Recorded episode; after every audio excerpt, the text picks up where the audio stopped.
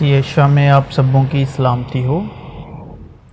ہمارے پیغام پر کون ایمان لایا؟ اور خداون کا بازو کس پر ظاہر ہوا؟ خداون کا بازو یعنی یشا مسیح۔ پر وہ اس کے آگے کوپل کی طرح اور خشک زمین سے جڑ کی مانند پھوٹ نکلا ہے۔ نہ اس کی کوئی شکل و صورت ہے، نہ خوبصورتی۔ اور جب ہم اس پر نگاہ کریں تو کچھ حسن و جمال نہیں، کہ ہم اس کے مشتاق ہوں۔ وہ آدمیوں میں حقیر و مردود، مرد غمناک اور رنج کا آشنا تھا۔ لوگ اس سے گویا روح پوش تھے۔ اس کی تحقیر کی گئی اور ہم نے اس کی کچھ قدر نہ جانی تو بھی اس نے ہماری مشقتیں اٹھا لی اور ہمارے غموں کو برداشت کیا۔ لیکن میں اپنی نسبت انسان کی گواہی منظور نہیں کرتا۔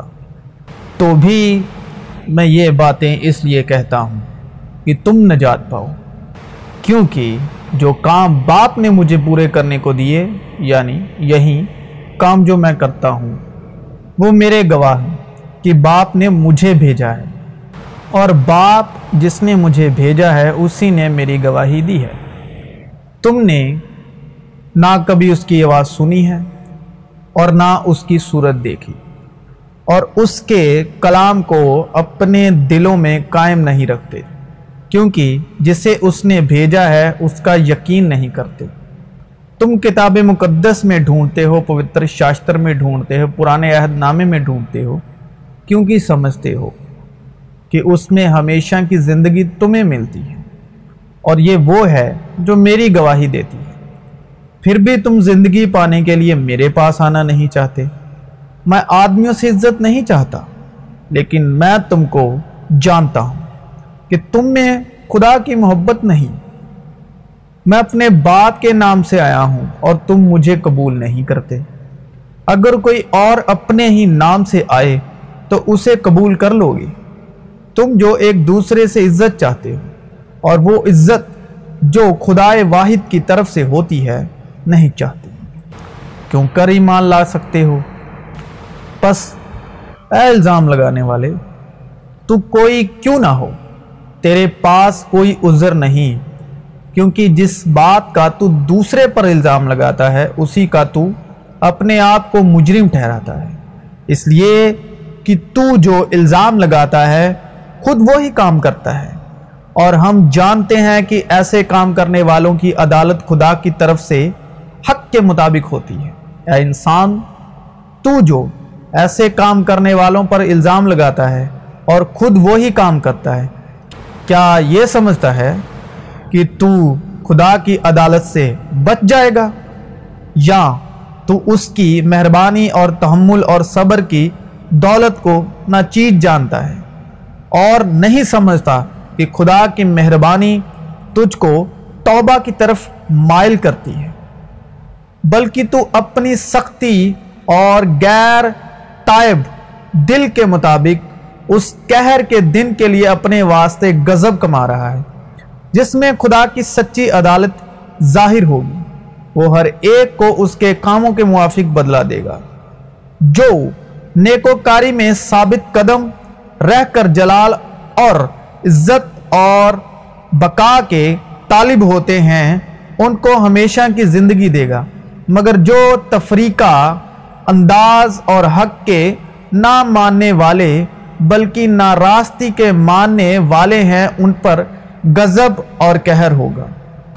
میرے لوگ، آدم مائی معرفت سے ہلاک ہوئے کیونکہ تو نے معرفت کو رد کیا۔ اس لیے میں بھی تجھ کو رد کروں گا، تاکہ تو میرے حضور کاہن نہ ہو۔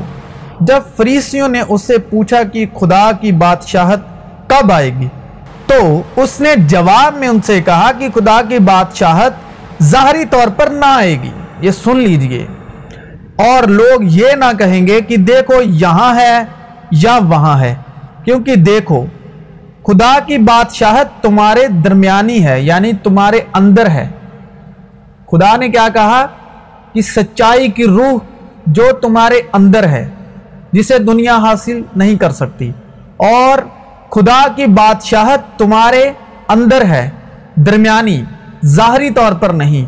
کیونکہ سچائی کی جو روح ہے، وہ تمہارے اندر ہے۔ اس نے شاگردوں سے کہا، وہ دن آئیں گے۔ کہ تم کو ابن آدم کے دنوں میں سے ایک دن کے دیکھنے کی آرزو ہوگی اور نہ دیکھو گے۔ اور لوگ تم سے کہیں گے کہ دیکھو، وہاں ہے یا دیکھو، یہاں ہے۔ مگر تم چلے نہ جانا، نہ ان کے پیچھے ہو جانا۔ کیونکہ دیکھو، خدا کی بادشاہت تمہارے اندر ہے یعنی سچائی کی روح، جسے دنیا حاصل نہیں کر سکتی۔ اور وہ ظاہری طور پر نہیں ہے، وہ تمہارے اندر ہے، درمیانی، اندر۔ اور لوگ تم سے کہیں گے کہ دیکھو وہاں ہے یا دیکھو یہاں ہے، مگر تم چلے نہ جانا، نہ ان کے پیچھے ہو لینا۔ کیونکہ جیسے بجلی آسمان کی ایک طرف سے کود کر دوسری طرف چمکتی ہے، ویسے ہی ابن آدم اپنے دن میں ظاہر ہوگا۔ لیکن پہلے ضرور ہے کہ وہ بہت دکھ اٹھائے اور اس زمانے کے لوگ اسے رد کریں۔ کیا تم نے یہ نوشتہ بھی نہیں پڑھا کہ جس پتھر کو معماروں نے رد کیا، وہی کونے کے سرے کا پتھر ہو گیا۔ یہ خداوند کی طرف سے ہوا اور ہماری نظر میں عجیب ہے۔ میں نے تیرا کلام انہیں پہنچا دیا اور دنیا نے ان سے عداوت رکھی۔ اس لیے کہ جس طرح میں دنیا کا نہیں، وہ بھی دنیا کے نہیں۔ انہوں نے نیکی کے بدلے مجھ سے بدی کی ہے اور محبت کے بدلے عداوت یعنی نفرت۔ اگر تم دنیا کے ہوتے تو دنیا اپنوں کو عزیز رکھتی، لیکن کیونکہ تم دنیا کے نہیں بلکہ میں نے تم کو دنیا میں سے چن لیا ہے، اس واسطے دنیا تم سے عداوت رکھتی ہے۔ اگر دنیا تم سے عداوت رکھتی ہے، تو تم جانتے ہو کہ اس نے تم سے پہلے مجھ سے بھی عداوت رکھی ہے۔ جو مجھ سے عداوت رکھتا ہے، وہ میرے باپ سے بھی عداوت رکھتا ہے۔ دنیا تم سے عداوت نہیں کر سکتی، لیکن مجھ سے کرتی ہے۔ کیونکہ میں اس پر گواہی دیتا ہوں کہ اس کے کام برے ہیں اور میرے نام کے سبب سب لوگ تم سے عداوت رکھیں گے۔ عداوت جھگڑے پیدا کرتی ہے، لیکن محبت سب خطاؤں کو ڈھانک لیتی ہے۔ اے بھائیو، اگر دنیا تم سے عداوت کرتی ہے، تو تعجب نہ کرو۔ اے زنا کرنے والیوں کیا تمہیں نہیں معلوم کہ دنیا سے دوستی رکھنی خدا سے دشمنی کرنی ہے؟ پس جو کوئی دنیا کا دوست بننا چاہتا ہے، وہ اپنے آپ کو خدا کا دشمن بناتا ہے۔ اور جسمانی نیت موت ہے، مگر روحانی نیت زندگی اور اطمینان ہے۔ اس لیے کہ جسمانی نیت خدا کی دشمنی ہے، کیونکہ نہ تو خدا کی شریعت کتابی ہے، نہ ہو سکتی ہے۔ اور جو جسمانی ہے، وہ خدا کو خوش نہیں کر سکتے۔ لیکن تم جسمانی نہیں بلکہ روحانی ہو۔ بات کہ خدا کی روح تم میں بسی ہوئی ہے۔ مگر جس میں مسیح کی روح نہیں، وہ اس کا نہیں۔ اور اگر مسیح تم میں ہے تو بدن تو گناہ کے سبب سے مردہ ہے، مگر روح راست بازی کے سبب سے زندہ ہے۔ کیونکہ جو کوئی بدی کرتا ہے، وہ نور سے دشمنی رکھتا ہے۔ اور نور کے پاس نہیں آتا۔ ایسا نہ ہو کہ اس کے کاموں پر ملامت کی جائے۔ اس لیے کہ جسمانی نیت خدا کی دشمنی ہے۔ کیونکہ نہ تو خدا کی شریعت کے تابع ہے، نہ ہو سکتی ہے۔ بس اب سے ہم کسی کو جسم کی حیثیت سے نہ پہچانیں گے۔ ہاں اگرچہ مسیح کو بھی جسم کی حیثیت سے جانا تھا، مگر اب سے نہیں جانیں گے۔ اگر کوئی میرے پاس آئے اور اپنے باپ اور ماں اور بیوی اور بچوں اور بھائیوں اور بہنوں، بلکہ اپنی جان سے بھی دشمنی نہ کرے، تو میرا شاگرد نہیں ہو سکتا۔